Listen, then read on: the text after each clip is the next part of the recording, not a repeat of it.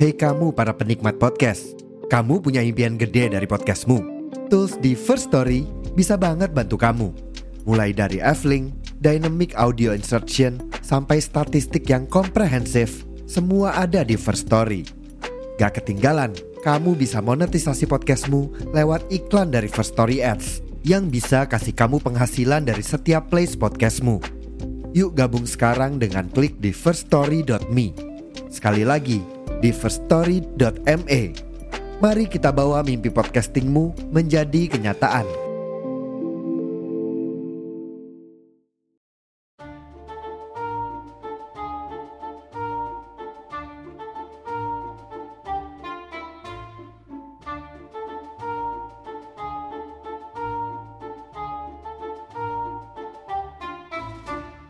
Halo. Hai guys. Hello Milla, how are you? Halo Santi, I'm good and you? I'm salah gimana sih kalau bahasa Inggris? Di sekolah tuh, I'm yeah. fine, thank you and you. And you. Apa tuh? Welcome to Gara-gara Siapa. Um, Yay. Gimana hari-hari lo belakangan ini? Uh, baik. apa sih gue mau jawab apa? Cut aja, gue bingung. Udah lah, gak apa-apa. Anyway, terakhir itu kita ngebahas apa ya Mil? Kita ngebahas bystander. Terakhir ya. Tuh bystander. Mm. Terus sebenarnya kita ada tambahan itu kan, ada tambahan uh, episode section, section. Apa sih? Yang recommendation. Oh iya, sebenarnya kita apa ada satu tambahan? segmen. Segmen, astagfirullah. Iya, satu segmen. Jadi segmennya itu apa yang mau kita rekomendasiin dalam kehidupan sehari-hari kita gitu. Nah, karena kayaknya semoga kali ini sectionnya tuh gak kepanjangan. Jadi gue mau memasukkan segmen ini kembali. Jadi okay. Judulnya apa Mil? San Mil Recommend. Yeah, gak tau gue. Bangke, eh bener deh, gue kok jadi grogi sih. Ah jangan gitu kamu, aku juga jadi grogi ikutan nanti. Oke, okay, Sanmil recommendation. Kalau Santi apa yang mau direkomendasiin nih? Sebenernya gue gak tau mau rekomendasiin apa, cuman lately gue lagi suka banget sama Mishu. Mishu yang paling gue suka itu. Tapi yang gue suka tuh bukan es krimnya, yang gue suka itu Earl Grey peach tea-nya, itu enak. Eh tapi Eh tapi enak itu emang banget. Lagi viral tau. Ah demi apa? Kayak orang-orang baru sadar kalau itu tuh enak gitu. Demi apa? Ya. Iya. Loh, gak tahu. Gak apa, itu berarti nggak berarti apa rekomendasi lo tuh memang legit, emang beneran oh, enak, banyak iya. yang suka gitu. Gue nggak tahu tuh biar sekolah itu lagi viral. Gue pikir gue doang yang suka cie. Nggak sih. Yeah. Tapi itu emang enak. Kayaknya emang tapi, apa gue doang yang suka. Yeah. Apa cuma gue yang nggak suka nggak suka es krim. Tapi emang yang gue suka itu dua sih kalau dari Mishu, yang yang satu itu peach Earl Grey peach tea, satu lagi yang oat milk tea. Jadi kalau buka oh, Mishu iya. gue selalu pesen dua itu gitu. Tapi okay, karena agak manis nanti ya better less sugar kali ya. Tapi gak tahu sih itu preference masing-masing. Oh manis. Oh peach sih ya soalnya. Ada peachnya beneran sama ada jelly gitu. Mm-hmm. Hmm, kalau lo apa rekomendasi lo? Gue lately gue lagi nontonin drama Cina. Kayak bokap gue loh. Tapi gue nggak nonton silat San. Oh nggak silat, oke. Okay. Nggak nontonin drama romance. Biasanya kan gue Korea. Mm. Terus beberapa waktu lalu sebenarnya udah nontonin Cina. Cuma sekarang nonton Cina lagi. Kayak nggak tahu vibe-nya lagi pengen nonton yang romance-romance. Terus gue ketemu satu judulnya Hidden Love ada di Netflix. Mm. Tapi belum kelar. Terus gue bete karena kayak terakhir tuh episodenya nanggung gitu. Yang greget banget. Ini kapan keluar episode baru? Harusnya udah hari mau, ini udah tadi gue cek belum ada. Udah mau selesai bentar lagi. Uh, tanggal sebelas terakhir sebelas Agustus. Kok lu tahan sih nonton yang masih ongoing gitu? Gue tuh nggak tahu, gue kira tuh udah abis, gue kira udah komplit, makanya oh. gue nonton. Ah emang nggak dicek dulu dasar si Mila. Iya, gue paling paling nggak suka gue kalau ada kayak cliffhanger gitu. Iya, aduh, gue kayak mendingan cliffhanger nungguin pembunuh berantainya siapa gitu dibandingin menunggu ya, aja. Kegemasan any, any romance. Cliffhanger tetap cliffhanger nggak sih? Iya tetap nggak enak sih. Uh. Tetap gak enak, tetep nyebelin. Nunggunya seminggu gitu kan kayak. Iya. Mending seminggu kalau itu cliffhanger satu season aja. Enggak deh. Iya makanya kan gue kalau misalnya mau nonton series tuh kayak harus make sure dulu ini tuh cliffhanger atau enggak belakangnya. Kalau enggak gue tunggu season iya, berikutnya makanya. Dulu sebelum gue nyemplung. Iya. Kalau udah kelar semua deh baru gue nonton. Iya makanya. Terus kayak gitu. Anyway, gitu. Semoga rekomendasi bermanfaat. Mending Yay. Kita langsung masuk ke topik aja sebelum kita yes. kehabisan waktu. Iya benar. Langsung masuk ke topiknya. Uh, hari ini kita mau ngomongin tentang invisible illness. Oke, okay, apa itu? Nah, Mil, lo pernah nggak kayak deg-degan gitu atau kayak butterfly in your stomach? Uh, jatuh hati mungkin? Kalau jatuh hati pernah? Ya, nggak gitu sih. Nggak maksudnya kayak kayak apa ya? Kayak kayak lo mau present deh, lo mau presentasi yeah. atau anxious lo mau gitu ya? Manggung gitu ya, anxious. Huh? Itu sebenarnya normal, normal.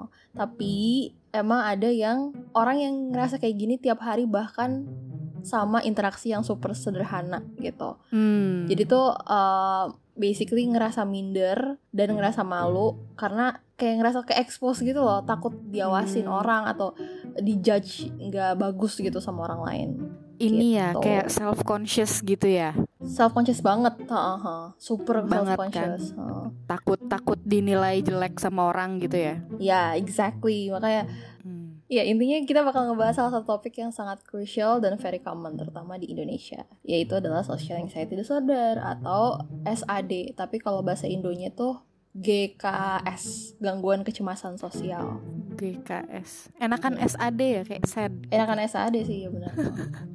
Ini disordernya namanya sad karena dia sedih sekali. Enggak enggak. Ya dia enggak sedih sih, dia anxious. Kalau depressed mungkin. Iya, dia anxious. Oh. Tapi gue uh, self self claim gue social anxiety disorder dulu waktu hmm. kuliah. Eh, enggak sih. Gue juga waktu kayak S M A. Waktu S M A. Mungkin dari kecil. Ya kan? ah, emang dasar orang-orang sad ini. Orang-orang sad ini kayak sad banget dulu. Bergabung bersama. Oh, oke, okay, nanti kita bahas deh itu kayak uh, simptom saya tuh sebenarnya apa aja sih. Jadi sama oke okay, disclaimer dulu deh awal-awal ya. Sebelum kita mulai, okay. kita mau kasih disclaimer dulu. Kita bukan ahli kesehatan mental dan gue sama Mila itu cuma orang biasa yang tertarik banget sama topik mengenai psikologi, yes. uh, topik mengenai human behavior dan yang semacamnya, apalagi tentang uh, episode ini yaitu gangguan kecemasan sosial. Jadi apa yang kita bahas di sini itu berdasarkan penelitian dan pengalaman pribadi, tapi bukan sebagai pengganti dari nasihat profesional. Betul. Jadi kalau misalnya kalian mengalami masalah yang serius sama kesehatan mental kalian, please reach out to profesional karena penting banget untuk konsultasi sama ahlinya atau sama profesional yang emang bisa ngebantu gitu. Betul. Oke. Okay? Alright, now kita ini dulu nih. Social anxiety disorder itu apa sih, Mil? Social anxiety disorder atau gangguan kecemasan sosial itu dulu tuh katanya disebut sebagai fobia sosial. Jadi dia gangguan kecemasan yang ditandai dengan kecemasan yang sangat kuat dan rasa malu berlebihan dalam situasi sosial sehari-hari. Cuma sekarang kayaknya udah gak disebut fobia sosial lagi ya. Dia emang ya gangguan kecemasan gitu aja. Iya, social phobia. Tapi tapi kalau kata gue sih, gue nggak tahu ya. Ini menurut gue kayaknya beda sama fobia deh. Kayak fobia kan yang lo panik. Kan takut eh, ya. Ya panik juga sih. Ya nggak tahu deh. Mungkin sama kali. Iya, tapi oh. jadinya dibedain. Mungkin karena udah gak, gak legit hmm. gitu. Atau ya dibikin jadi baru aja karena dia khusus kayak sosial, tentang sosial gitu. I don't know ya, gak tau lah. Nah, seseorang dengan gangguan ini memiliki kesulitan berbicara dengan orang lain, bertemu dengan orang baru, dan menghadiri pertemuan sosial. Nah, mereka mungkin merasa cemas tentang bagaimana orang lain menilai atau mengawasi mereka. Jadi mereka merasa takut terus-terusan, terus intens rasa takutnya dan berkepanjangan karena selalu ngerasa diawasi dan dinilai oleh orang lain. Serta hmm. takut akan malu atau dihina karena perilaku mereka sendiri. Jadi mereka benar-benar self-conscious nih. Sangat apa kayak uh, kalau di depan orang atau kayak ah, gak cuma mungkin gak cuma satu dua eh maksudnya mungkin bukan cuma di halayak umum ya yang banyak orang, tapi satu dua orang juga dia hmm. self-conscious, tetap takut kalau ketemu hmm. orang baru gitu. Hmm. Nah, mereka mungkin menyadari bahwa ketakutannya tidak masuk akal, tetapi mereka tidak berdaya untuk mengatasinya. Mereka sering khawatir selama berhari-hari atau berminggu-minggu oh, sebelum shit. menghadapi situasi yang ditakuti. Siapa ya? Kami. Kami ini. Selain itu, mereka juga sering merasa rendah diri dan mengalami depresi. Jadi kayak emang yeah. dia sangkutannya sama depresi ya? Iya, yeah, kasihan banget tapi maksudnya kayak... Mereka khawatir selama berhari-hari sebelum menghadapi situasi yang ditakuti. Padahal kayak iya. mungkin situasinya sesimpel besok gue bakal ke kantor gitu. Gue takut. Iya, sesimpel besok gue mau ketemu sama atasan gitu. hmm. Tapi emang sebenarnya itu emang deg-degannya valid sih. Cuman kalau deg-degannya kayak super super apa ya, super super intens, nah itu mungkin sesuatu yang udah mengganggu kehidupan sehari-hari lah ya. Nah, intinya yeah. udah nggak di dalam batas normal. Mm-hmm. Kalau yang ya udah deg-degan karena itu emang normal kan, semua orang juga pasti ada rasa uh, takut, yeah. rasa That's human, apa sih though. anxious sebelum uh, sebelum melakukan satu hal yang cukup besar misalnya atau yang tidak biasa dia lakukan. Tapi kalau bener-bener itu ngeganggu sampai kayak ini kan berminggu-minggu sebelum dia menghadapi situasi itu tuh kan berarti uh, apa namanya kualitas hidupnya turun dong. Maksudnya yeah, dia nggak bisa nggak bisa menjalani hidup dengan uh, happy gitu, dengan normal, hmm. dengan enak. Dan gue ngebayangin lagi rasanya tuh kayak gak enak banget. Kayak itu tuh selalu ada di at the back of your mind gitu. Iya. Kayak kalau keinget anjir langsung sakit perut gitu kan. Iya kan, langsung ya, kayak itu kalau gue. Ya sama, gue juga. I mean ya untungnya sekarang harusnya sih udah lebih better ya, cuman I don't know. Iya. Oke, okay, uh, nah bedanya sama kayak kecemasan sosial biasa kayak misalnya malu gitu tuh kayak gimana? Oke, okay, ini ada dari salah satu sumber yang bilang kalau kecemasan sosial itu berbeda dari rasa malu. Karena kalau malu itu kan orang masih bisa membuat interaksi sosial, masih hmm. bisa sekolah, hmm. terus ini maksudnya melakukan pekerjaan yang sulit gitu ya. Mm-hmm. Tapi dia tidak mengganggu kehidupannya sejauh uh, gangguan kecemasan sosial. Jadi lebih intens kalau gangguan kecemasan sosial mm-hmm. itu. Sifatnya persisten, sangat mengganggu dan dapat mempengaruhi aktivitas sehari-hari. Bahkan kayak berbelanja kebutuhan oh. di pasar itu itu bisa mengganggu hidup dia banget gitu. Yeah, yeah, Jadi kayak, kayak ngomong sama kasir, hmm. oh my god gitu. Iya, ngomong-ngomong sama kasir, ngomong sama petugasnya, itu tuh. Iya, ngomong sama waiter, minta saus. Uh-uh. Oh my god. I remember that time. Ya udah. Kayak gue sama lo makan di lo aja yang minta. Ya, lo aja. Belum. Nah, secara umum ada tiga faktor utama yang membedakan kecemasan sosial dari shyness atau rasa malu atau ragu-ragu, yaitu hmm. seberapa banyak itu mengganggu kehidupan sehari-hari kita, yang kedua seberapa hmm. intens ketakutan dan kecemasan, dan seberapa banyak kita menghindari situasi tertentu. Nah, ini hmm. uh, faktor yang bisa membedakan ya.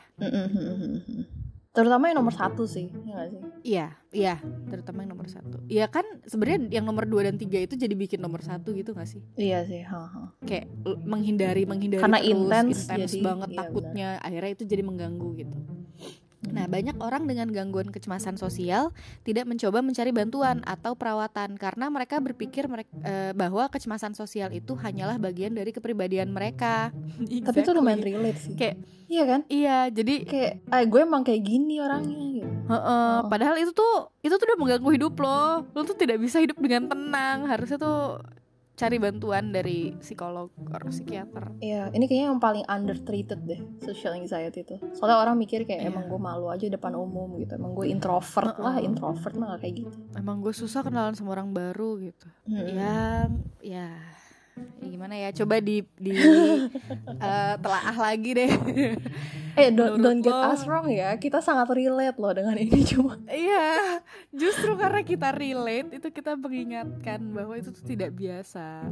Eh, hmm, maksudnya bukan kalau kepribadian. Uh, uh, kalau kalau itu mengganggu hidupmu sekali, itu bukan cuma malu biasa, guys. I mean introvert aja bisa jadi extrovert at some point in their life ya gak sih? Jadi kayak itu kepribadian gitu loh. Well, ya yeah, I don't know ya. Cuman ya level introvertness sama extrovertness kita kan berku- bisa bertambah atau berkurang yeah, kan bisa dari berubah. Waktu.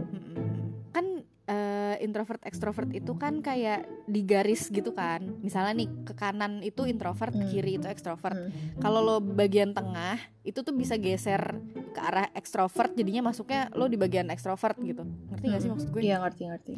Kalau lo bukan di ujung ya, kalau di ujung kan gesernya tuh gak bisa jauh banget jadi ya, ujung. Iya, bisa jauh banget, kan. Cuman tetap bisa geser kan. Heeh. Tetap bisa kayak tetep bisa lebih geser. lebih jadi enggak, misal lo tes M B T I gitu, enggak sembilan puluh lima persen lagi introvert lo, sekarang udah delapan puluh misalnya kayak gitu. Mm-hmm. Tapi kalau misalnya dari yang sembilan puluh delapan persen introvert lo gak bisa jadi sembilan puluh delapan ekstrovert, men. Iya, itu kayak jauhan, uh, ganti orang paling sih. Ya gesernya cuma berapa gitu. Exactly. Oke, okay, jadi itu social anxiety disorder. Nah sekarang kita masuk ke segmen statistik talk. Statistik talk, cek. Oke. Okay. Oke. Okay. Uh, yang pertama, sebanyak lima belas juta atau sekitar tujuh puluh eh tujuh puluh tujuh persen dari orang Amerika. tujuh puluh mah disaster banget. tujuh puluh tujuh dari eh apa sih gua ngomong apa?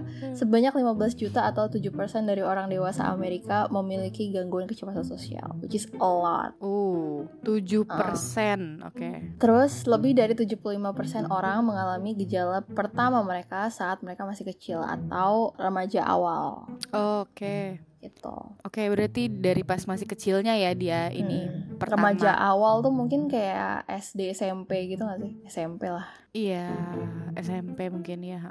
Hmm. Ya S D akhir lah. tujuh puluh lima persen loh. Berarti mungkin ini relate untuk kebanyakan orang.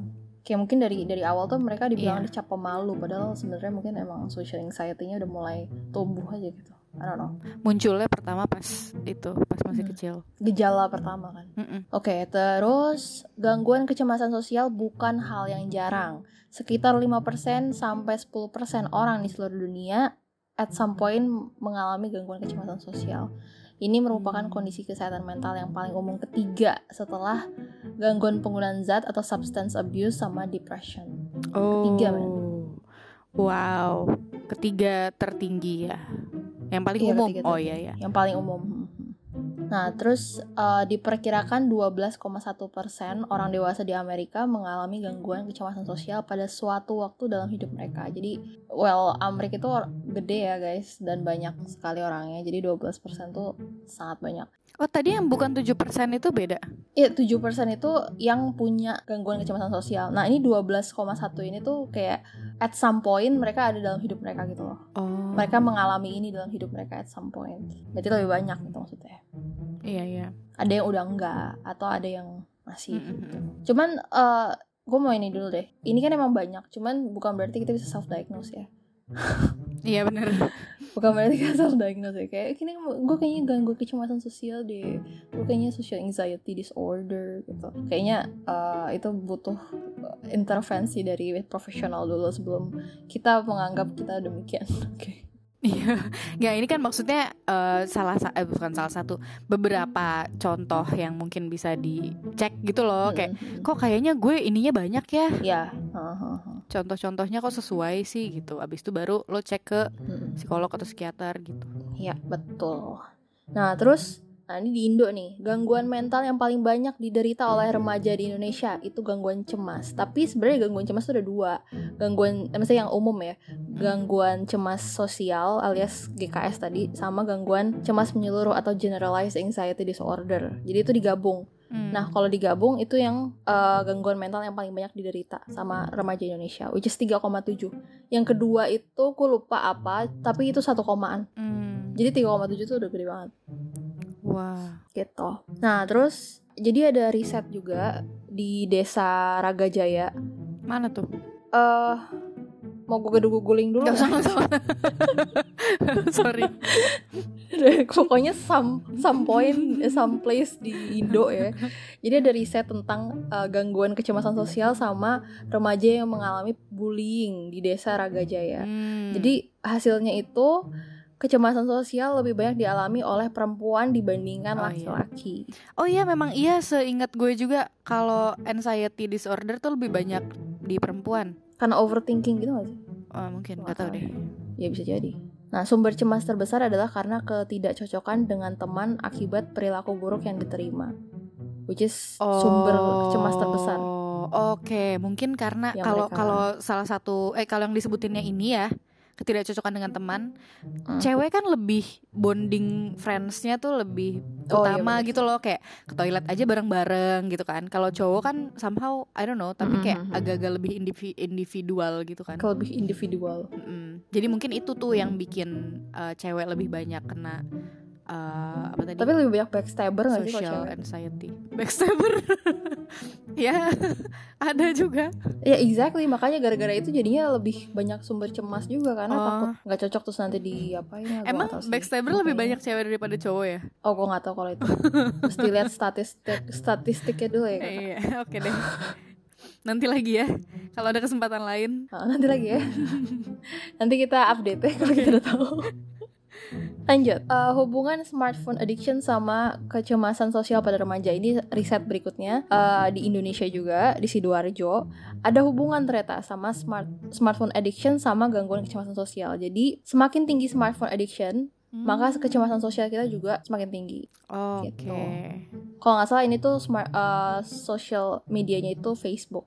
Oh, yang diambil Facebook sama dia. Mm-hmm. Ya, sekarang nggak banyak oh, yang pakai Facebook anak mudanya, Kak. Kalau Instagram gimana Instagram? Ya bukan berarti TikTok ya? Enggak ya, Kakak. Ini kan kayak tahun berapa gue nggak tahu sih TikTok. Iya makanya. Ada. Waktu itu, waktu itu yang dipakai banyak tuh Facebook gitu ya. Mm-hmm.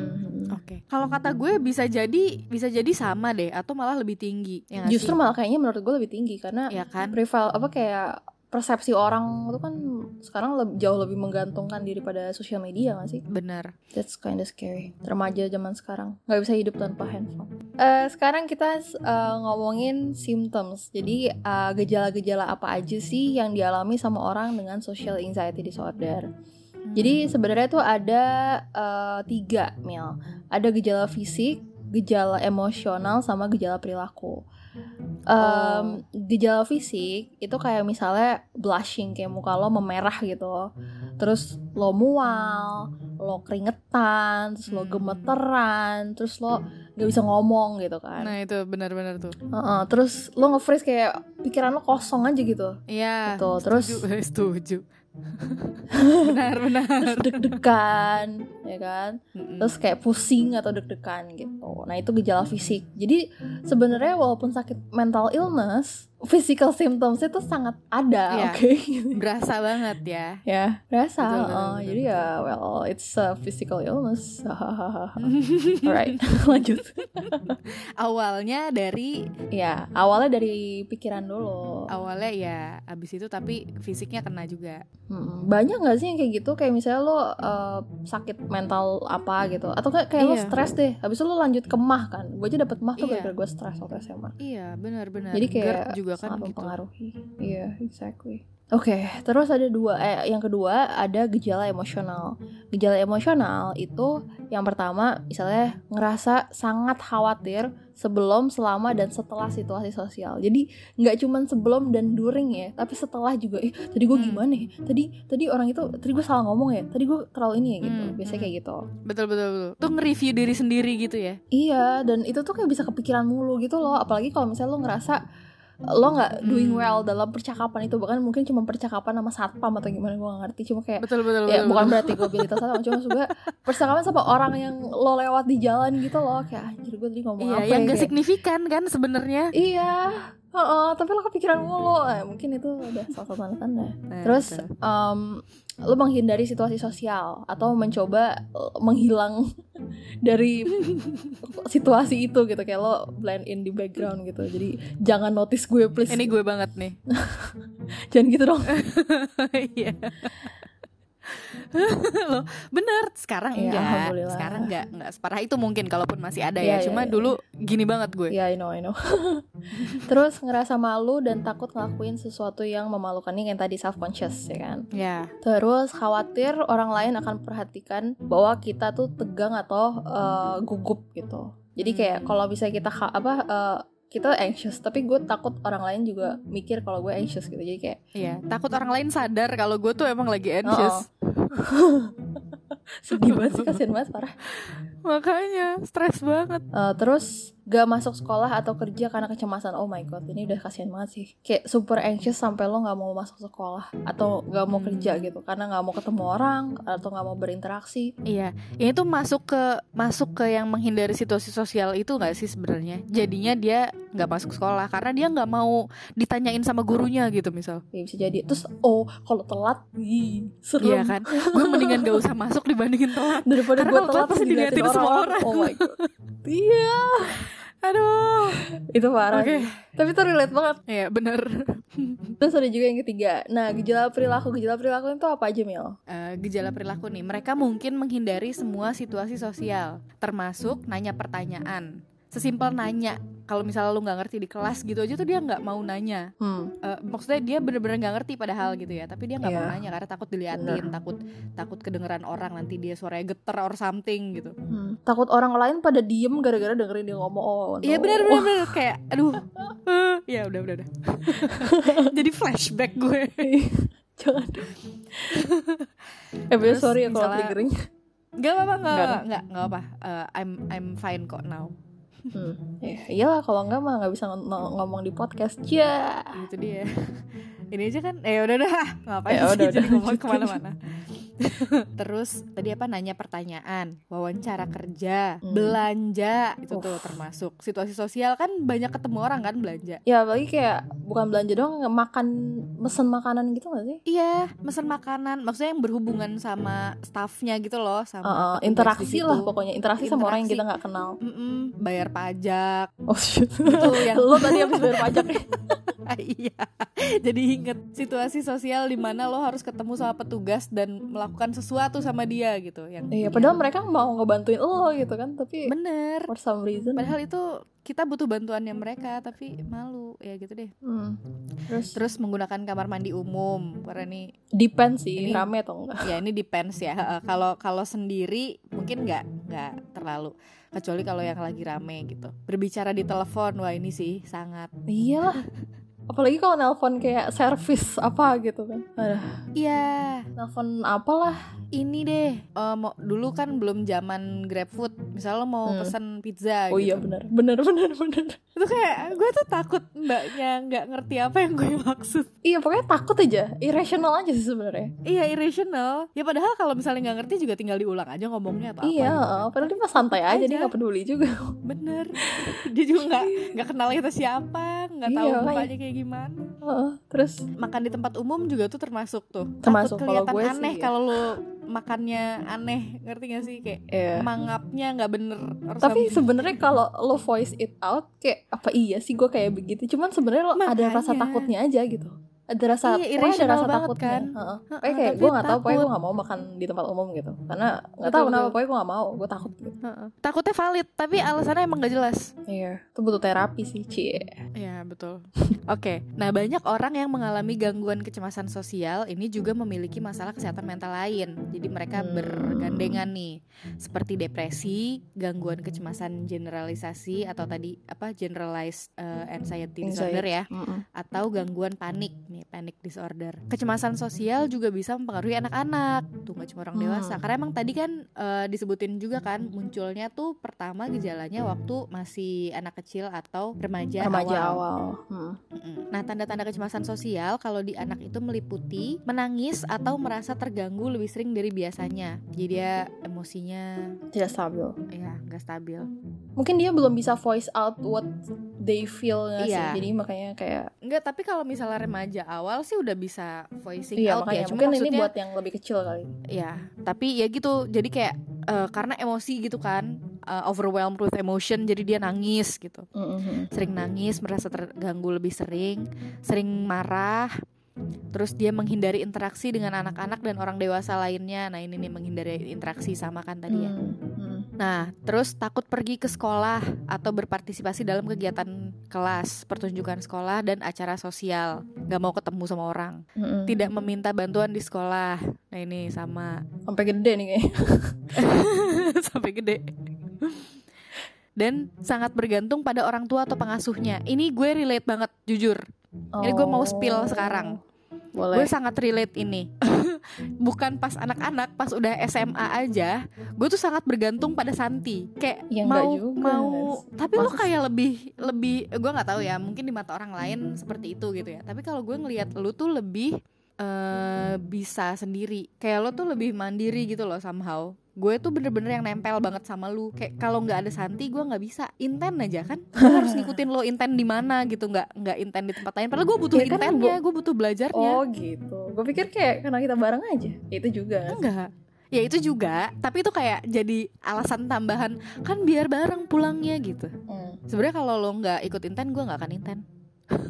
Se-anxious itu ya? Iya, yeah, anxious. Hmm, menarik. Oh ini deh, pas inten, pas di kelasnya. Itu kan bener-bener kalau kalau sekolah mungkin gue masih bisa sama yang lain ya, walaupun gak terlalu deket kan. Nah tapi kalau inten kan yang gue kenal deket kan cuma lu doang. Jadi inget gak yang pas gue minta kelasnya bareng lo aja? Kan kita beda kelas tuh. Mm-mm. Karena lo lebih pinter aja. Bangke lah. Eh beneran lo guys bu- Tapi diem. Tapi buat apa kalau gue lebih pinter tapi nggak bisa ngapa-ngapain di situ? Karena gue mau nanya pun, maksudnya kayak, oke okay nih, dasarnya, base-nya gue udah di atas lo misalnya. Tapi buat lebih paham, buat lebih naik lagi gitu kan pemahamannya, kan gue harus belajar dong, harus nanya. Nah gue gak bisa nanya, gue gak mau nanya, takut gue. Jadi gue gak bisa ngapa-ngapain di kelas, gue diem aja. Ngomong enggak, belajar enggak, ya udah bengong aja gitu. Kayak ngapain gue, mendingan gue sama lu. Untung lulus juga, masuk U I juga. Iya eh, untung lulus sih. Gue yang lulus sih, kalau gue buat apa gue bayar intern. Sial, jangan jangan nyebelin lo. Eh sorry sorry enggak nih. Anyway, aduh, oke okay, okay. Skip. Thank you for sharing. Oke, okay, terus dampaknya apa sih Mil kalau misalnya kita punya social anxiety disorder tuh? Nah, dampaknya, jadi kan tadi gangguan kecemasan sosial itu jenis gangguan kecemasan yang seringkali kurang didiagnosis kan. Uh. Nah, seringkali tuh dia nggak kelihatan, tersembunyi. Dia dia kelihatannya kayak sifat pendiam, ragu-ragu. Hmm. Jadi banyak yang uh, punya gejala gangguan kecemasan sosial yang nggak bisa, eh yang nggak dapat pengobatan gitu, nggak hmm. di treatment. Nah, mulai munculnya kan dia pada masa anak-anak dan atau remaja awal, dan seringkali disertai dengan berbagai komorbiditas termasuk kecemasan dan depresi tadi yang gandengan itu ya. Mm-hmm. Nah akibatnya jadinya mereka yang menderita gangguan kecemasan sosial ini mengalami gangguan fungsional. Mm. Ya mungkin mereka tidak mencapai prestasi yang baik di tempat kerjanya atau di sekolahnya, dan e, bisa jadi mereka punya hubungan yang kurang memuaskan sama orang lain. Karena tadi kan dia susah kalau mau kenalan sama orang baru gitu-gitu. Mempengaruhi kehidupan juga jadinya. Kayak iya, jadi nggak bisa optimal gitu loh. Nggak optimal, dia tuh nggak fungsional, dia nggak bisa hidup dengan benar gitu. Hmm. Jadinya dampaknya ke situ. Nah, eh, gangguan kecemasan sosial ini bisa terbatas hanya pada satu jenis situasi, seperti misalnya takut ngomong di depan umum ya, takut lagi pidato gitu misalnya. Hmm. Nah, atau bisa juga itu nggak cuma terbatas di bicara depan umum doang. Kapanpun mereka ada di sekitar orang lain gitu pokoknya. Kayak kapanpun mereka menemui situasi yang harus berinteraksi sama orang lain. Hmm, kayak tadi nggak sih? Kayak misalnya mm-hmm. lo kalau satu perisan ya iyalah itu valid, cuma mungkin lebih intens. Cuma sama kayak yeah. misalnya lo mesti nelpon buat pesan pizza, itu kan kayak itu sih, makanya. Gitu? Itu kan nggak de- nggak depan padahal, umum gitu loh. Iya, itu one on one loh. Tapi tetap aja itu takutnya tuh valid juga. Dia takut iya, banget. Benar, benar. Makanya itu kan kalau nggak diobati kan konsekuensinya serius ya. Dia nggak bisa nggak hmm. bisa hidup dengan optimal nih. Jadinya menghambat orang itu bekerja atau sekolah atau mencegah mereka untuk bisa berteman sama orang lain. Karena tadi Uff. kan dia susah kenalan, susah ngobrol gitu. Hmm, hmm, hmm. Makanya kalau dibayangin tuh mereka sedih banget sebenarnya, struggling hmm, iya. banget sama hidup gitu kayak. Karena kan manusia kan makhluk sosial ya, tapi dia nggak yeah. bisa bersosialisasi, susah that banget basic, gitu. Takutnya basic tuh skillnya tuh nggak bisa. Uh, gitu. Intense, nggak bisa, gue nggak bisa mau ngomong tuh takut gitu. Kasian dan mereka banget. Tuh menganggap mereka emang kayak begitu, itu yang fatalnya nah, kan. Bener. Padahal itu bisa di treatment ya, cuma yeah. nggak nggak ke treatment. Betul. Oke. Okay. Oke. Okay. Jadi gimana Mil? Jadi ini gara-gara siapa sebenarnya kita bisa kena ini tuh, gara-gara apa gitu loh? Bangke banget, gara-gara siapa sih? Coba maju sini. Yeah. Jadi yang bikin uh, seseorang bisa kena gangguan kecemasan sosial ini tuh uh, katanya bisa dari aspek budaya dan sosial. Hmm. Jadi uh, sebenarnya penyebab pastinya tuh belum diketahui ya, gara-gara apanya. Hmm. Tapi ini bisa disebabkan oleh kombinasi dari beberapa faktor. Faktor fisik, biologis, dan genetik itu ada kemungkinan berperan. Jadi jadi banyak nih yang bisa menyebabkan uh, gangguan kecemasan sosial. Jadi misalnya apa ada ketidakseimbangan hormon itu mempengaruhi. Mm-mm. Kan mempengaruhi suasana hati, mempengaruhi yeah. berbagai macam kimia yang ada di otak lu tuh Mm-mm. berpengaruh ke ke perilaku lo gitu. Mm-mm. Terus faktor lingkungan juga mungkin berkontribusi. Oh, bisa juga gara-gara dia punya, nah ini sebenarnya lingkungan ya masuknya ya. Mm. Dia punya pengalaman negatif di uh, situasi tertentu yang berhubungan sama sosial. Jadi itu P T S D masuknya. Oh. Gangguan stres pasca trauma. Itu gejalanya berarti ya? Salah satu iya. komorbidnya lah intinya. Jadi lo sebenarnya P T S D um, cuman lo ada social anxiety gara-gara kejadian uh-uh, itu misalnya. Uh-uh. Iya, hmm. jadi salah satu yang nge-trigger kan jadinya dia. Hmm. Terus sebenarnya bisa juga dia diturunkan di keluarga, tapi belum jelas ini gara-gara genetik atau lingkungan. Tapi kayak ya, misalnya kalau bapaknya punya, tapi itu emang emang gitu nggak sih kalau misalnya orang tua lo punya A, akan lebih besar kemungkinan lo untuk dapet A juga gitu. Walaupun belum pasti, tapi kemungkinannya lebih besar dibandingin ya, kalau yang orang tuanya nggak punya A gitu. Lebih lebih tendensi untuk tendensi untuk punyanya lebih gede. Uh, lebih gede. Cuma bukan berarti Berarti lo bakal kena ya? Iya, belum tentu, belum tentu. Tenang, tenang, tenang. Uh, salah satu faktornya juga bisa dari gaya parenting, cie. Hmm. Gaya orang tua, pola asuh dari orang tua itu bisa berpengaruh. Misalnya orang tuanya terlalu keras, terlalu terlalu kritis. Jadi anaknya kan apa sih over mikir berlebihan gitu loh. Kalau salah sedikit aja, tuh kan pasti dikritik sama orang tuanya gitu misal. Jadi mereka salah sedikit aja tuh nggak mau gitu. Gimana caranya hmm, supaya gue nggak salah? Yeah. Makanya itu jadi kayak cemas banget kan. Aduh gimana nih? Gimana kalau gue salah? Gimana kalau gue kelihatan? Karena jelek, udah biasa disalahin, gitu. Ya kan? Heeh, biasa disalahin itu orang tuanya tuh selalu selalu nyalahin dia gitu misalnya. Hmm, ya ya ya. Tuh sebagai orang yang belum memiliki keturunan, atau mungkin yang sudah, atau yang punya anak lagi bayi, mungkin ya bisa jadi one of the consideration untuk memahami lebih lanjut gimana cara pola asuh yang baik. Oke? Okay? Iya. Benar-benar benar. Itu bisa di stop kok. Kalau misalnya mm. orang tua lo kayak gitu, misalnya melakukan hal yang tidak baik gitu ya, lo bisa nggak ngelakuin hal itu juga. Betul. Memang susah sih, tapi bisa di-cut. Tenang, bisa, pasti bisa. Kayak berhenti di kamu gitu. Pokoknya yeah. intinya itu. Nah terus bisa juga nih, ada katanya gaya hidup modern. Oh ini yang Facebook. Itu berdampak pada kecemasan sosial. Oh yang tadi bukan hmm. Facebook berarti. Ya mungkin sosmed aja. Oke. Jadi di tahun dua ribu tujuh belas itu ada peneliti yang menemukan bahwa kecemasan sosial yang lebih tinggi itu berhubungan dengan persepsi ketidakmampuan untuk mengurangi penggunaan Facebook. Jadi kayaknya ini ada oh. ada sangkutannya sama adiksi terhadap sosmed, media sosial nggak ya? Ya mungkin ya. Tapi memang iya sih kalau misal lo lo nggak suka ngerasain nggak kalau misalnya uh, sering buka Instagram misalnya, terus lo jadi ngebanding-bandingin, jadi lagi iya itu itu toxic sih emang. Kayaknya emang ya kan? Susah sih. Uh. Sosmed tuh emang kayak gitu toksik. Jadi sebisa mungkin kita bijak dalam menggunakan sosmed. Cie. Betul. Harus wise ya. Kalau misalnya hmm. emang udah ngerasa aduh kayak gue lagi gak bener nih, kayaknya lagi cemas ya, stop, nih, stop. Apa, beberapa uninstall hari ini aja, gak usah buka dulu deh. Hah. Ya kan? Atau enggak ya, kasih ini nih, aja. Apa namanya? Timer gitu. Kan kadang tuh dia oh, suka nge-inin sendiri kan. Kalau misalnya lo oke, okay, pokoknya setiap hari gue cuma boleh lima belas menit doang buka Instagram gitu. Jadi lo bisa set gitu di handphone lo. Sekarang kan betul, handphone betul, canggih betul. Ya. Jadi nanti iya, dia bisa, bisa otomatis banyak cara lah. Heeh, uh, gak bisa dibuka lagi gitu. Betul. Terus gimana nih kalau misalnya kayaknya gue punya nih. Kayaknya gitu. Gimana tuh? Ah, gimana ya? Berdoa kepada Allah. Ya itu juga. Ya itu juga. Tapi harus ada ikhtiarnya juga dong. Oh iya dong, gak cuma berdoa, kita harus berusaha, hmm. betul? Betul, betul. Jadi bisa coba cari profesional nih. Bisa, hmm. uh, kan sekarang udah banyak tuh di Google. Lo bisa nyari uh, bantuan online psikologi konseling. Dari online, iya, iya uh, bisa hmm. online consultation. Lo gak bisa, eh maksudnya lo gak harus langsung ketemu, online juga bisa. Eh bahkan kan? Ada yang chat, kalau misalnya lo terlalu anxious. Bener-bener ada yang chat. Tapi gak banyak ya kayaknya ya. Ada tapi gue, oh, ada, ada beberapa kok. Banyak aplikasi yang udah men, apa ngasih Terus ada juga yang bisa telepon, gak usah pakai video. Karena ini kan hmm, ya, social anxiety kan. Mungkin lo gak bisa reach out karena social anxiety lo itu gitu. Iya betul. Tapi mulai dari yang kecil dulu aja. Mulai dari yang chat dulu gitu kan misalnya. Ada kan yang chat doang? Ada, ada, ada. Dan gak mahal kok. Betul. Walaupun emang lebih ampuh. Ampuh maksudnya lebih apa ya? Ya lebih ampuh untuk ngediagnosa lebih dan ampuh. Gitu-gitunya tuh ya secara offline sebenarnya. Mm-mm. Tapi mulai dari yang kecil dulu aja, dari yang chat dulu aja. Kalau emang takut banget kan, hmm. paling nggak isunya tuh sudah di acknowledge dulu lah. Iya betul. Uh, nah nanti kalau misalnya udah ketemu sama counselornya nih atau terapisnya, dia bisa ngasih penjelasan yang lebih banyak tentang uh, gimana nih lu tuh sebenarnya cuma malu doang atau punya kecemasan sosial. Karena kan beda tadi ya, lebih hmm. intens, mengganggu yeah. kehidupan. Nah itu banyak akan dijelaskan sama dia.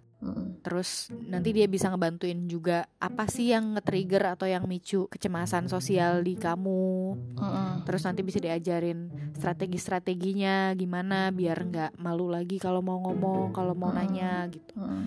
Nanti dia juga bisa ngajarin strateginya, tips-tipsnya gimana biar nggak apa ya, pelan-pelan mulai bisa berinteraksi sama orang lah gitu kan. How to cope yang tidak toksik pada diri sendiri. Iya benar. How to cope yang benar. Uh, how to cope yang benar. Terus? Nah terus ini juga nih penting nih, karena kan uh, tadi kan si orang yang punya gangguan kecemasan sosial ini kan pasti dia pikirannya negatif terus kan. Nah gimana hmm. caranya supaya si pikiran negatif ini bisa diubah jadi pikirannya lebih positif hmm. gitu. Nah kalau udah pikirannya positif kan nanti akan membantu dari pikiran bisa ke perilaku kan. Nah hmm. pelan-pelan lah, tapi itu gak bisa langsung ya pasti. Tapi hmm. uh, ada nih caranya supaya misalnya kalau lo merasa punya gangguan kecemasan sosial itu bisa hilang gitu loh. Membantu. Maksudnya bisa uh, bisa membantu supaya nggak seintens itu lagi hmm. rasa takutnya gitu. Jadi buat sementara nih bisa uh, sendiri dulu tekniknya self help buat relaksasi. Hmm. Beberapa yeah. tipsnya yang mungkin bisa membantu itu, coba untuk memahami lebih banyak tentang kecemasan kita dengan memikirkan atau mencatat apa yang kamu pikirkan dan bagaimana perilaku kita dalam situasi sosial tertentu. tertentu. Oh, mencatat dalam jurnal juga bisa membantu. Iya. Hmm. Ditulis tuh lebih baik sebenarnya, karena kalau mikir yeah. kan kadang-kadang jadinya kemana-mana ya. Jumbled. Mendingan gitu tulis kan. aja. Mendingan kayak journaling. Kita tuh mikirnya apa, kita ngerasanya gimana. Kalau kita uh, lagi butuh bantuan buat nanya misalnya, itu mm. kayak, kita kayak gimana perilakunya, apa kita gemeteran mm. atau apa. Jadi itu lebih bikin kita aware kan, oh gue tuh gini, yeah. oh gue tuh gini gitu. Nah itu tuh membantu. Terus bisa juga dicoba beberapa teknik relaksasi, misalnya latihan pernafasan buat mengurangi stres. Kan kalau anxious kan kadang-kadang yeah. jadi deg-degan, lupa bernafas. Terus Uh, nafasnya jadi nggak bener, nanti jadi lupa nafas lah, jadi nafasnya terlalu cepet. sering apa sih kayak uh, terlalu cepat. Nah itu coba apa latihan pernafasan deh. Nah bisa juga challenge, bikin challenge gitu. Jadi kayak misalnya nih lu punya satu uh, schedule minggu depan mau uh, ketemu sama dosen gitu. Itu kan cukup menantang nih buat lu. Nah itu coba dipecah situasi menantangnya ini jadi bagian-bagian kecil. Jadi kayak jadi nggak nggak yang kayak besar langsung di kepala yeah. gitu loh. Di misalnya kayak pertama apa, kedua apa nah, gitu. Pertama ya. pertama gue keluar kosan dulu gitu, atau misalnya oh. ngapain dulu gitu. Jadi nggak nggak terlalu besar. Hmm, jadi kayak chunks. Nggak gitu terlalu ya. menantang. Hmm. Hmm, jadi chunks supaya bisa lebih relax. Nah terus bisa juga fokus pada apa yang orang lain katakan daripada hanya ber- berasumsi yang terburuk. Nah ini sih, ini overthinking. Iya benar. Asumsi kan, asumsi. Bukan fakta. Betul. Sebenarnya nggak separah itu gitu ya. Iya, sebenarnya malah nggak bener mungkin. Iya, atau malah sebenarnya nggak mungkin. Dia ngomongnya apa, tapi yang lo tangkap jadinya apa gitu. Mm-mm. Fokus on the fact aja. Guys. Ya, yeah. betul betul. Jadi ada beberapa juga nih self help lanjutan. Yang pertama kita coba langkahin pelan-pelan nih kayak tadi lo bilang. Uh, kalau misalnya mau ngat- ngatasin kayak cemas gitu, coba gak masalah nih buat mulai dari perubahan yang kecil. Gak perlu langsung jadi kayak host rapat lah atau kayak ngobrol sama semua orang, gak perlu. Cuman kita coba bisa kayak pelan-pelan. Misalnya di toko kita ngobrol kecil gitu. Atau enggak kayak di kelas coba uh, ngobrol sama orang atau nanya, tapi nanyanya misalnya nggak sama guru dulu gitu. Misalnya kayak uh, atau enggak misalnya kasih pujian sama teman sekelas lo gitu, atau tentang tentang bajunya, eh hari ini lo ini gitu, cuman kayak komen singkat gitu. Tapi lo harus apa ya, itu awareness lo kan akan akan naik gitu loh. Terus deh gitu comfort zone lo, misalnya teman-teman lo siapa gitu, lo bikin misalnya acara kecil atau kayak kumpul-kumpul bareng tapi cuman sama orang-orang yang emang lo uh, comfort with gitu. Nah itu mungkin bisa bisa start with there gitu loh, jadi kayak keluar dari comfort zone tapi nggak yang semenantang itu gitu. hmm, masih masih tahap aman lah. Mm-mm. Terus beberapa orang juga suka ganti, kayak misalnya nggak mikir aduh takut banget nih malam ini gitu, tapi dibalik gitu pikirannya, ih seru banget nih ngeliat orang lain apa gitu. Jadi kayak uh, try to change the thought dari oh. yang kayak gitu jadi yang lebih ke paksa aja gitu, paksa aja dulu mikir kayak gitu. Padahal lo mungkin gak mikir kayak gitu, cuman kayak lo aware ngomong terus kayak aduh nanti gue jelas apa kayak waduh seru banget nih nanti ketemu sama ini gitu. Padahal mungkin enggak, cuman kayak just putting yeah, that thought yeah, into yeah, your yeah. mind aja dulu gitu. Gue pernah gue pernah baca yang kayak gini, gue gak tahu nih mungkin sama atau mirip. Hmm. Jadi waktu itu pernah ada yang bilang e, dibandingin ngomong I'm anxious of something, bilangnya I'm excited to something gitu loh. Hmm, Jadi kayak hmm, bukan anxious tapi excited. Iya yeah, iya yeah, iya. Yeah. Itu nggak sih maksudnya, jadi kayak oh, oh, di, oh, oh. Di, digeser sedikit jadi lebih positif walaupun sebenarnya lo anxious ya. Iya, karena kan sebenarnya deg-degan juga sama gitu, tapi oh. eh, ininya beda ya namanya, nama feelingnya mungkin bisa lo ganti. Mungkin ya nanti lo beneran jadi excited atau malah jadi kayak ya lo nggak fokus ke anxious ya gitu. Iya, walaupun mungkin ya emang nggak seratus persen akan jadi excited beneran, cuman hmm. at least lo nggak akan tenggelam dalam perasaan anxious lo itu gitu. Betul betul betul, eh, itu membantu sih bener. Nah terus tadi yang gue lanjutin yang teknik relaksasi tadi tuh. Jadi kan oh, yeah. kita juga ngepost di I G kita, ada teknik yang nafas empat tujuh delapan. Apa itu empat tujuh delapan? Hmm, apa tuh? Jadi kita tarik nafas pelan-pelan selama empat detik atau empat hitungan kita, terus ditahan selama tujuh detik atau tujuh hitungan kita, terus dihembuskan perlahan lewat mulut selama delapan detik gitu. Jadi empat tujuh delapan. Jadi gitu. Narik nafasnya lebih pendek ya? Mm-mm. Narik nafasnya lebih pendek daripada buang nafasnya. Hmm. Gitu. Terus ada uh, relaksasi juga yang lain, yaitu relaksasi otot secara bertahap. Jadi ini gue nggak tahu nih ya bakal work atau enggak, cuman perlahan-lahan tegangin setiap kelompok otot di tubuh mulai dari jari kaki. Terus tahan selama lima detik, terus hembuskan nafas pelan-pelan sambil dilepas ketegangannya. Fokus perhatian ke rasa relax otot lo itu selama sepuluh detik dengan nafas yang pelan gitu. Jadi lo misalnya kayak lo nger- ngenegangin tangan lo terus lima detik, terus lo lepas pelan-pelan sambil lo buang nafas gitu. Terus lo fokus sama tangan lo itu gitu. Gue gak tau itu bakal works atau enggak, cuman katanya sih kayak gitu ya. Relaksasi otot secara bertahap namanya gitu. Nah ada satu lagi yang menarik nih, praktekkan kebaikan. Apa namanya? Jadi ada penelitian tahun dua ribu lima belas, seratus lima belas mahasiswa yang punya kecemasan sosial, mereka nyoba melakukan kebaikan selama empat minggu, dan hasilnya mereka jadi lebih gak takut buat menghindari situasi sosial gitu. Wow, itu melakukan kebaikannya kayak gimana? Ya sesimpel muji temen lo atau kayak bantuin Oh. mbak lo atau gimana lah, yang kayak bener-bener. Jadi tuh gini, kecemasan sosial tuh biasanya berhubungan dengan takut ditolak atau takut nggak disukain orang kan. Tapi ya, kalau bener. Lo lagi ngebantuin apa, lagi kayak berbuat sesuatu yang ber, yang baik atau lo perhatian ke orang lain gitu, kayak misalnya lo lagi nawarin bukain pintu kayak atau apa yang simple itu, orang yang kita bantu bakal lebih mungkin punya perasaan positif ke kita kan daripada negatif. Betul betul. Jadi betul. Oh, d- iya. dapat persetujuan orang lain secara rutin bisa bantu mengurangi ketakutan kita akan situasi sosial. Jadi kita akan lebih nyaman interaksi sama orang lain. Gitu. Nice. That's a good one. Iya, yeah, that's a good one sih. Gue juga baru baca tadi.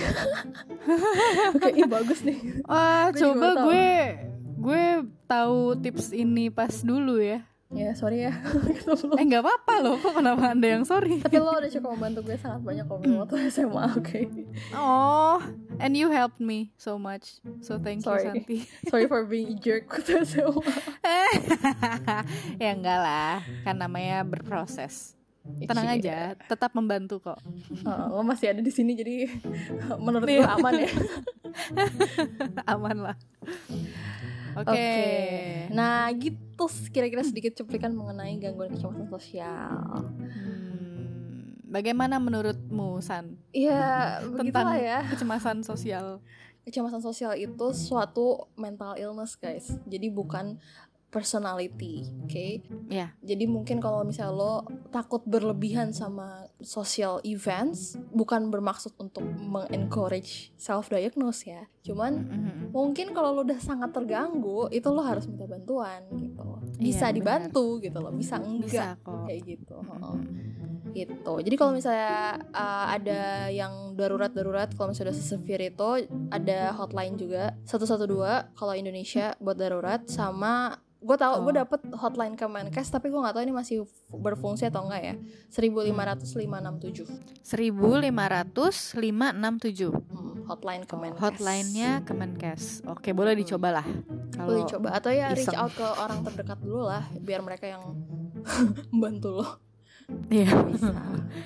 Benar, benar, benar. So, how do you, what do you think about this? Uh, I think it's it's very sad, like its name. Karena benar-benar yeah, sad, nggak enak banget. Kita tuh makhluk sosial, tapi kita tidak bisa bersosialisasi gara-gara ini kan. Iya, makanya. Gak enak banget, tapi sad. Itu bisa dihilangkan kok. Guys. Iya, bisa, bisa sembuh, bisa sembuh guys. Jadi sembuh jangan sedih. Hmm. Bisa sembuh. Tuh. Tapi susah banget. Itu itu apa ya? Uh, menderita gitu, yeah, menderita saat mengalaminya, ya yeah, full of challenge benar. Menderita saat mengalaminya dan menderita saat berusaha untuk tidak, iya yeah, saat menyembuhkan tidak, dirinya juga, iya yeah, untuk menyembuhkan menderita. Dirinya tuh susah juga gitu. Karena kan tetap tadi kan salah satu apa treatmentnya itu kan uh, terpapar sama yeah, situasi sosial kan, harus seksual, iya harus lah, uh. harus karena memang itu yang akan kita hadapi gitu. Cuma kan ada tahapannya pelan-pelan sedikit-sedikit, per, yeah. apa di chunks dulu, jadi jadi yang kecil-kecil yang nggak terlalu challenging gitu. Nggak bisa overnight tapi okay. pasti bisa, betul betul nggak bisa nggak bisa instan ya. Kalau misalnya ke psikiater pun nggak ada obat yang bisa tiba-tiba lo langsung nggak anxious lagi guys, oke okay? Betul, nggak ada. Paling obatnya apa? Uh... obatnya untuk mengurangi overthinking lo, tapi bukan berarti lo nggak punya oh. itu lagi gitu. Dan itu tuh obat harus diminum kayak misalnya lama banget, berbulan-bulan sebelum lo hmm. bisa lepas dari itu gitu. Jadi paling yang diintervensi tuh si hormonnya gitu nggak sih? Hormon iya, sambil lo harus tetap gitu. Terapi, exposure terapi juga tetap lanjut gitu. Jadi gak bisa ada pil Doraemon yang bikin lo jadi gak social anxiety disorder tuh gak ada. I wish guys, I wish. I wish tuh udah kayak sekali telan aja udah kelar gitu. Sekali telan kelar, ya. Itu mau mati. Eh kok jadi dark? Enggak, enggak, enggak gitu maksud gue. Ya ada aja sih, tapi bygone gitu kan. Iya enggak social anxiety sih, gak hidup eh, juga. Tapi berarti game over aja udah di end yeah, semua ya over. Ha. Tapi jangan ya guys, ingat-ingat kalau misalnya udah kepikiran untuk kayak gitu, reach out ke teman terdekat atau hotline karena itu bisa disembuhin guys, itu bisa. Yeah. It's not the end betul. Of the world. Bisa email ke kita juga loh kalau mau cerita-cerita hmm. atau misalnya komen di Instagram, hmm. D M buat, juga buat boleh. Latihan mengurangi uh, social anxiety disorder. Hmm. Kita sangat relate kok, jadi tenang aja. Iya, betul. Ini salah dua dari mantan. Semoga sudah mantan ya. Semoga, Semoga kita tidak kita nggak pernah sebenarnya. Cuman dalam otak kita doang. Karena ya emang kita nggak di, di diagnose apa apa sih. Iya memang sih. Cuma sangat relate ini. Iya. Cuma emang mengganggu kehidupan sehari-hari sih. Benar, sangat. Yeah. Oke okay deh. Oke, okay, I think that's cukup all. Segitu. Uh, cukup segitu for this episode. Udah cukup panjang juga. Semoga bermanfaat dan informatif. Yes. Kita mungkin nextnya bakal ngomongin hal yang mungkin lebih light atau lebih nggak relatable semoga. Kali ini kayak oh menohok sekali gitu. Alright, that's all Emil ya. Oke. Okay. Oke, okay, stay happy, stay healthy, stay sane, and, and we'll see you in the next episode. Bye bye. Bye bye.